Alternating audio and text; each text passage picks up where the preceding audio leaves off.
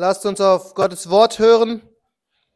Lukas Kapitel 13, die Verse 31 bis 35. An denselben Tag traten etliche Pharisäer hinzu und sagten zu ihm, Gehe fort und reise ab von hier, denn Herodes will dich töten. Und er sprach zu ihnen, Geht hin und sagt diesem Fuchs, siehe, ich treibe Dämonen aus und vollbringe Heilungen heute und morgen und am dritten Tag bin ich am Ziel. Doch muss ich heute und morgen und übermorgen reisen, denn es geht nicht an, dass ein Prophet außerhalb von Jerusalem umkommt. Jerusalem, Jerusalem, die du die Propheten tötest und steinigst die zu dir gesandt sind. Wie oft habe ich deine Kinder sammeln wollen, wie eine Henne ihre Küken unter ihre Flügel. Und ihr habt nicht gewollt. Siehe, euer Haus wird euch verwüstet gelassen werden. Und wahrlich, ich sage euch, ihr werdet mich nicht mehr sehen, bis die Zeit kommt, da ihr sprechen werdet, gepriesen sei der, welcher kommt im Namen des Herrn. Amen. Lasst uns beten. Heiliger Gott, der Mensch ist wie Gras und die Herrlichkeit des Menschen wie die Blume des Grases. Das Gras ist verdorrt und die Blume ist abgefallen. Aber dein Wort, Herr, bleibt in Ewigkeit. Und so beten wir auch heute Morgen, Herr, dass du durch dein ewiges Wort unsere Herzen erfüllst, unsere Seele erquickst und uns zeigst, was wirklich wichtig ist und dass wir erkennen, wer unser Erlöser ist. Und so beten wir in Jesu Namen. Amen. Christus ist auf dem Weg nach Jerusalem, ohne es großartig eilig zu haben. Er wird dort ankommen. Und wir alle wissen, was dort geschehen wird. Er wird festgenommen werden, er wird unschuldig verurteilt werden und er wird am Ende sterben und auferstehen. Und während er so unterwegs ist, äh, vielleicht noch in Galiläa, vielleicht irgendwo zwischen Galiläa und Judäa, kommen einige Pharisäer zu ihm, um ihn zu warnen. Sie warnen ihn, dass Herodes ihn umbringen will. Und wenn wir so etwas lesen, dann werden wir etwas stutzig, oder nicht? Seit wann interessiert es die Pharisäer, ob jemand Jesus umbringen will oder nicht? Als hätten sie wirklich Interesse an Christus gehabt. Entweder diese Pharisäer konnten Herodes noch weniger leiden als Jesus, oder vielleicht stimmt die ganze Geschichte gar nicht so wirklich und sie haben einfach nur versucht, Jesus loszuwerden. Eine Warnung mit dem Tod hätte dazu führen können, dass, Herod, dass Jesus geht und, und die Gegend verlässt und sie hätten ihre Ruhe gehabt. Was auch immer ihre Motivation war, sie warnen Jesus. Doch Jesus scheint es nicht so wirklich zu interessieren. Er lässt sich davon gar nicht beeindrucken, was Herodes vorhaben soll. Seine Antwort zeigt uns, dass weder Herodes noch die Pharisäer ihn aufhalten können. Jesus wird das, was er angefangen hat, vollenden. Und deshalb ist der Titel heute Morgen auch, Jesus wird sein Werk vollenden. Jesus wird sein Werk vollenden. Und das Erste, was wir anschauen werden, ist Jesu Antwort. Jesu Antwort. Eigentlich, eigentlich hätte Jesus den Pharisäern dankbar sein können. Herodes war nicht gerade der liebenswerteste Mensch, der gelebt hat. Er war ein grausamer Herrscher. Er hat Johannes den Täufer köpfen lassen. Er war der König der Juden und so wollte er sich sehen. Und wenn es stimmen sollte, was die Gerüchte verbreiten, dass Jesus der neue König der Juden ist, dann gibt es nur viele Gründe, um Jesus loszuwerden. Offiziell, offiziell durften nur die Römer Todesurteile aussprechen, aber es gab diese, dieses kleine Fenster, was die Juden ausnutzen konnten, nämlich bei religiösen Streitigkeiten. Und und da hätte man viele Argumente für finden können, dass es sich um religiöse Streitigkeiten handelt. Und so hätten sie Jesus steinigen können. Und Herodes war sowieso ein Mensch, der dafür bekannt war, dass er es nicht mochte, wenn in seinem Herrschaftsgebiet Unruhen herrschten. Und Jesus hat viele Unruhen verursacht. Er hat sich mit den Pharisäern gestritten, mit den Sadduzäern, mit allen möglichen Schriftgelehrten. Alle haben über ihn geredet und gemunkelt.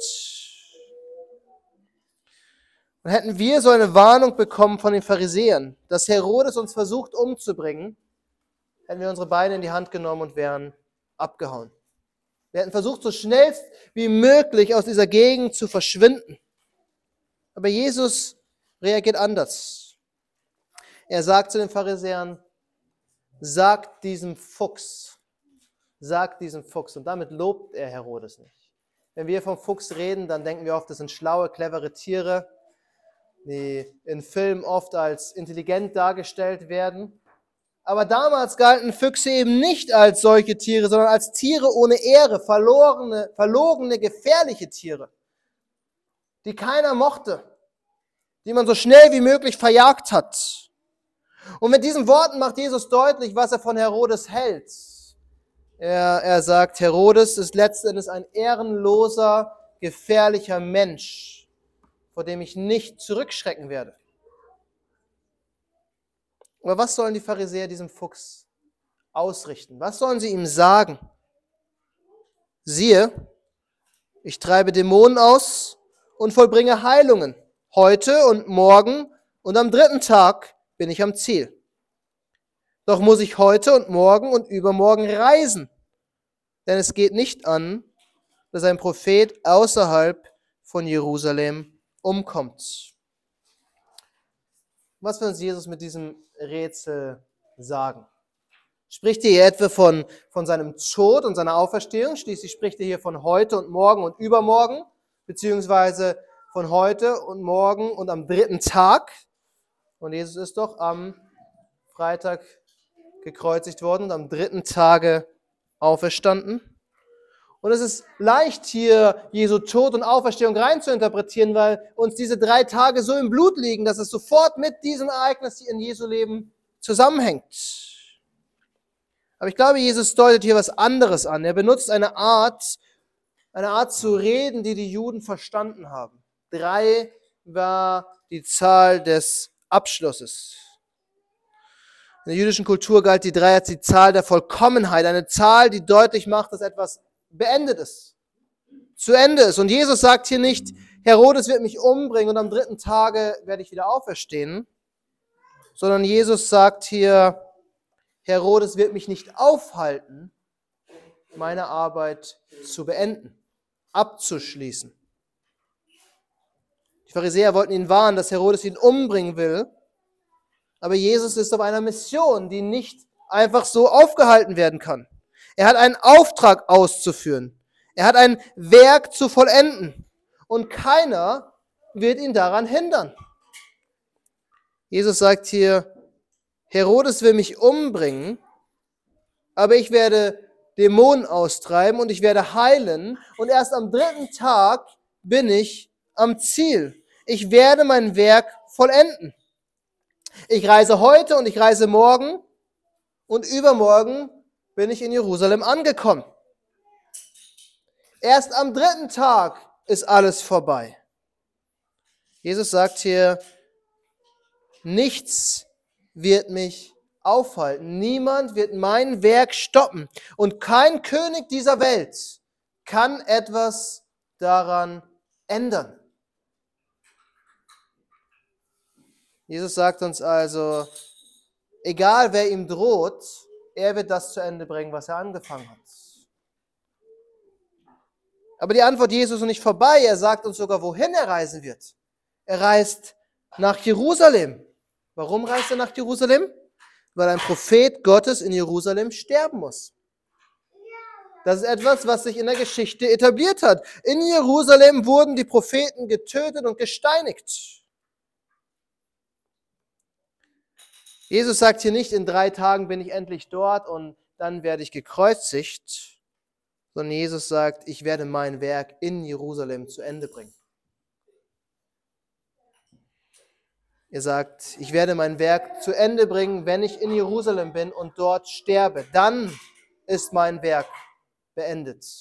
Nicht, wenn Herodes mich umbringen will. Wenn Jesus stirbt, dann zu dem Zeitpunkt, an dem alles vollbracht ist, was vollbracht werden muss. Und deswegen kann Christus auch am Ende, wenn er am Kreuz hängt, ausrufen, es ist vollbracht und dann endgültig sterben. Aber warum ist, ist diese Antwort für uns so wichtig? Warum hat Lukas uns diesen Bericht aufgeschrieben? Ich, ich stelle mir vor, dass, dass Jesus oft mit dem Tod gedroht worden ist. Wir lesen oft davor, dass die Pharisäer ihn versuchen umzubringen. Warum ist dieser Bericht und diese Antwort Jesu für uns so relevant? Jesus zeigt uns hier seine Autorität. Er zeigt uns, wer er ist. Er ist nicht irgendein Herrscher und es gibt auch nicht irgendeinen Herrscher, der über sein Leben bestimmt. Es gibt nicht irgendeinen Menschen auf dieser Welt, der Jesus aufhalten könnte. Jesus ist derjenige, der bestimmt, wann was geschieht und wann was wie geschieht. Er ist derjenige, der weiß, wozu er gekommen ist. Und er ist derjenige, der weiß, wann es zu Ende ist. Erinnert euch an Johannes 10, Jesus sagt, ich gebe mein Leben. Ich lege mein Leben nieder und ich nehme es an mich. Nicht Herodes wird das Leben von mir nehmen oder Pilatus, Pilatus wird das Leben von mir nehmen. Ich werde mein Leben geben. Und damit sagt uns Christus auch etwas indirekt. Er definiert nämlich hiermit, was sein Werk ist und was sein Werk nicht ist. Er zeigt uns, dass kein Mensch darüber bestimmen kann, was Jesus wann zu tun hat. Und das bedeutet auch für uns, dass wir nicht über das Werk Christi bestimmen können. Wir können das, was Jesus getan hat, nicht einfach umdefinieren oder abändern. Christus ist gekommen, um für Sünder zu sterben. Er ist gekommen, unter das Gesetz getan, er hat unter Pontius Pilatus gelitten, er ist am Kreuz gestorben, er ist begraben worden und ist am dritten Tage auferstanden, damit wir, die wir an ihn glauben, Frieden haben mit dem Vater. Jesu Werk besteht vor allem darin, das größte Problem aus dem Weg zu schaffen, nämlich unsere Sünde, damit wir nicht mehr Feinde Gottes sind, sondern Kinder Gottes. Und nur wenn wir an Christus glauben, nur wenn wir wissen, dass er für unsere Sünden gestorben ist, dann sind wir vor Gott gerechtfertigt und haben Frieden mit dem Vater. Das ist das Werk Christi. Dieses Werk wird er vollenden. Und wir haben kein Recht, dieses Evangelium umzudefinieren. Manche sagen, Jesus ist ein gutes Vorbild. Er hat das perfekte Leben gelebt, damit wir ihm nacheifern können, damit wir ihm nachstreben können, damit wir auch gut leben können. Manche sagen, er ist vielleicht der perfekte Mensch. Manche sagen, Jesus ist vor allem jemand, der uns eine große Ethik gegeben hat, einen großen Wertmaßstab, an dem wir uns orientieren können. Und es stimmt, Jesus hat uns all diese Dinge gegeben, aber vor allem ist Jesus der ewige Sohn Gottes, der menschliche Natur angenommen hat, um sein eigenes Leben zu lassen für die Sünden, die wir begangen haben. Er hat für seine Schafe die Strafe auf sich genommen, damit wir gerechtfertigt sind. Das ist das, was Jesus hier letztendlich sagt. Er ist derjenige, der bestimmt, was sein Werk ist, wie sein Werk aussieht und wann sein Werk vollendet ist. Und nachdem er Herodes diese Antwort gegeben hat, beginnt er seine Perspektive zu ändern. Dieser Fuchs Herodes ist ihm egal geworden. Jetzt geht es um Jerusalem. Sein Ziel, wo er ankommen will.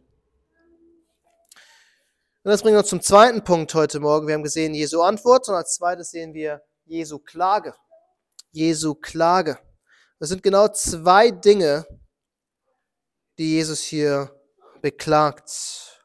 Als erstes klagt er darüber, dass Jerusalem die Propheten getötet hat. Jerusalem, Jerusalem, die du die Propheten tötest und steinigst, die zu dir gesandt sind. Die Worte erinnern an ein Gleichnis, was Jesus später noch erzählen wird in hinteren Kapiteln von dem Mann, der einen Weinberg hat und pflanzt und, und ihn vermietet und verwaltet. Und jedes Jahr kommt er, um seinen Ertrag zu holen. Und jedes Mal, wenn er kommt, werden seine, seine Diener ermordet. Bis er irgendwann seinen Sohn schickt, der am Ende auch ermordet wird. Und diese Knechte, die jedes Mal ermordet werden, sind die Propheten, die Gott zu seinem Volk gesandt hat. Und so, so spricht Jesus nicht positiv über sein Volk. Und Gott spricht nicht positiv über Jerusalem oder über die Führer Israels. Er klagt an, dass die Stadt Gottes, dort, wo, wo Gott angebetet werden sollte, dass diese Stadt dazu neigt, jeden, den Gott gesandt hat, umzubringen, zu steinigen. Das ist eine grausame Geschichte, die Jerusalem hat. Sie Sie haben die Propheten verfolgt bis in den Tod. Die Ironie bei der Geschichte ist, dass sie jetzt anfangen, sich auf diese Propheten zu berufen, die sie ermordet haben.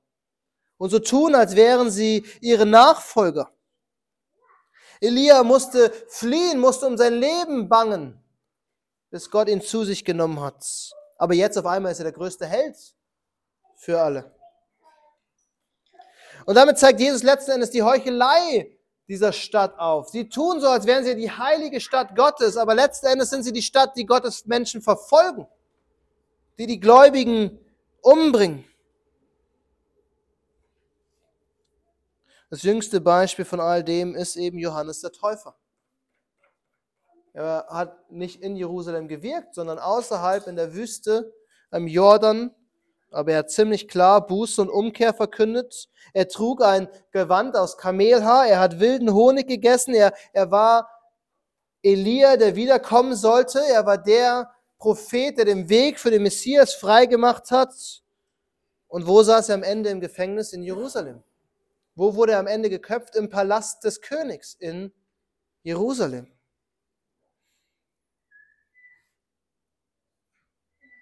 Und in diesem Zusammenhang mit dieser Klage, dass Jerusalem die Propheten umbringt, steht die nächste Klage Jesu. Wie oft habe ich deine Kinder sammeln wollen, wie eine Henne ihre Küken und ihre Flügel, und ihr habt nicht gewollt. Wieso hat Gott die Propheten überhaupt gesandt? Was war das Ziel der Propheten? Das Ziel der Propheten war, das Volk Gottes zurück zu Gott zu bringen, sie zur Umkehr zu rufen es Volk zu sammeln. Sie sollten wie Küken unter die Flügel der Mutter gebracht werden, der Henne. Immer und immer wieder hat Gott diese Propheten gesandt, damit sie Gottes Volk sagen, kehrt um, tut Buße, kehrt um zu Gott. Und sie haben diese Vergebung, die bei Gott zu finden ist, verkündet. Kehrt um, tut Buße und findet Vergebung. Aber die Propheten kamen vergebens. Das Volk Gottes wollte nicht hören. Und jetzt steht vor ihnen der letzte Prophet Gottes, der Sohn Gottes selbst. Und alles, was er jetzt noch tun kann, ist klagen. Er kann nur noch klagen. Nicht, weil das Problem nicht lösen könnte, er ist gekommen, um das Problem zu lösen. Er klagt, weil sein Volk nicht hören will, weil sie hartherzig sind. Er, er klagt, dass das Volk Gottes auf die Propheten nicht gehört hat. Und während Jesus klagt, sehen wir eine kleine und wichtige Wahrheit. Wer hat die Propheten gesandt, damit sie Israel sammeln? Gott. Von wem spricht Jesus hier, dass er Jerusalem wie die Küken sammeln wollte? Er spricht von sich selbst. Wie oft habe ich euch sammeln wollen? Und damit macht uns Christus deutlich, wer er ist. Er ist der Gott, der sein Volk immer und immer wieder sammeln wollte. Er ist der Allmächtige. Und er macht es hier nicht zum letzten Mal, er macht es hier nicht zum ersten Mal, aber er macht es hier ziemlich offensichtlich. Hier steht der allmächtige Gott vor ihm, der Lebendige, die zweite Person der ewigen Gottheit. Und das Volk hört immer noch nichts. Die Klage geht nicht nur so weit, dass die, die Propheten der Vergangenheit nicht gehört haben. Sie hören immer noch nicht auf den Propheten, der vor ihnen steht. Und diese Worte sind wichtig für uns. Sie sind wichtig für uns im 21. Jahrhundert. Nur weil wir jetzt leben, 2000 Jahre später, sind wir als Menschen nicht besser geworden. Ich würde sogar sagen, nur weil wir 2000 Jahre später leben, sind wir teilweise als Volk Gottes nicht besser geworden. Wie oft hören wir nicht auf das Rufen Gottes? Wie oft hören wir nicht, wenn sein Wort klar und deutlich spricht? Wie oft hörst du nicht, wenn Gott dich zur Buße und Umkehr auffordert? Vielleicht macht er es durch sein Wort, jetzt durch diese Predigt. Vielleicht, wenn du sein Wort liest, zu Hause, regelmäßig. Vielleicht macht er es durch Brüder oder Schwestern, die dich auf Sünden und Fehler hinweisen und dir im Wort Gottes zeigen, was richtig und was falsch ist. Lass uns nicht sein wie Israel, die die Stimme des Propheten gehört hat, aber nicht umgekehrt ist, sondern lasst uns auf Gottes Rufen hören. Lasst uns auf, auf den auf die Aufforderung Gottes hören, Buße zu tun und umzukehren. Und nicht hartherzig sein. Christus klagt darüber, dass sein Volk nicht hört. Und wenn wir die Briefe der Apostel lesen, sehen wir, dass die Apostel dieselbe Klage manchmal haben, dass Gottes Volk nicht gehört hat. Lasst uns nicht stur sein, sondern auf Gottes Rufen hören. Lass uns noch einen letzten Punkt betrachten. Jesus hat Herodes geantwortet. Er hat sich über Jerusalem beklagt und als letztes sehen wir Jesu Warnung. Jesu Warnung. Wir wissen, was geschehen wird. Wir wissen, Jerusalem hört nicht auf den letzten Propheten. Wir wissen, was sie mit dem letzten Propheten tun werden. Und dennoch warnt Jesus sie ein letztes Mal ein letztes Mal, wenn man so will, was geschehen wird. Siehe, euer Haus wird euch verwüstet gelassen werden. Euer Haus. Eine interessante Formulierung, oder nicht? Was ist dieses Haus, was Jesus hier meint? Naja, er hat gerade über Jerusalem gesprochen. Und über die Einwohner Jerusalems. Also ist es wohl das Haus Jerusalems, das Haus der Einwohner Jerusalems. Es ist letzten Endes der Tempel. Und hier demonstriert Jesus eben, dass er der letzte Prophet ist, weil er sagt ihnen, was geschehen wird. Er prophezeit, er verkündet ihnen das Gericht Gottes. Und dieses Gericht beinhaltet die Zerstörung des Tempels. Das ist eine grausame Ankündigung, die Jesus hier gibt. Das letzte Mal, als das Israel verkündet worden ist, ist der König von Babylon über Israel eingefallen und hat Jerusalem bis zum letzten Stein verbrannt. Der Tempel ist in Flammen aufgegangen. Und, die, und Jeremia sitzt in den Trümmern Jerusalems und klagt, während das Volk weggeführt ist in die Gefangenschaft. Nebukadnezar war unbarmherzig mit Israel. Und Jesus warnt das Volk, euer Tempel wird euch in Trümmern gelassen werden, euer Haus wird zerstört werden, ihr tut jetzt Buße oder ihr lebt mit den Konsequenzen. Und wir wissen, dieses Gericht ist tatsächlich eingetroffen. Sie haben nicht auf Jesus gehört, sie haben Jesus gekreuzigt, sie haben ihn begraben, er ist am dritten Tage auferstanden und sie haben immer noch nicht auf ihn gehört. Und 70 nach Christus haben die Römer den Tempel erneut in Brand gesetzt. Und er ist zerstört worden. Er ist bis heute nicht wieder aufgebaut worden. Auf dem Tempelberg steht jetzt eine Moschee. Welch eine Ironie. Aber er gibt eine zweite Warnung. Er sagt, ihr werdet mich nicht mehr sehen, bis die Zeit kommt, da ihr sprechen werdet, gepriesen sei der, welcher kommt im Namen des Herrn. Manche Ausleger denken, Jesus bezieht sich hier auf Palmsonntag, als er einzieht und ganz Jerusalem ihn mit Palmwedeln begrüßt und, und ihn lobt. Aber das müsste bedeuten, dass Jesus ab dem Zeitpunkt jetzt abtaucht und erst wieder zu Ostern auftaucht, was er nicht macht, weil der Rest des Lukas-Evangeliums berichtet uns Jesu Wirken in aller Öffentlichkeit. Ich denke, es ein anderer Tag, an dem Christus triumphierend in Jerusalem einziehen wird. Wo er triumphierend wiederkommt, an dem er jubelnd empfangen wird. Jesus redet hier von seiner Wiederkunft. Alle werden ihn jubeln. Alle werden ihn preisen. Alle Knie werden sich beugen und alle Zunge werden bekennen, dass Christus Herr ist. Aber für viele wird dieser Jubelgesang zu spät sein. Zu spät kommen. Denn Jesus und die Apostel machen deutlich, wenn Christus wiederkommt, dann kommt er zum Gericht, um zu scheiden zwischen den Böcken und den Schafen. Wenn Christus in aller Herrlichkeit und Macht auf diese Erde zurückkehrt, dann kommt er als der Richter, der die Erlösten zu sich nimmt und die, die nicht glauben, in die Verdammnis schickt. Jesus warnt. Jesus warnt.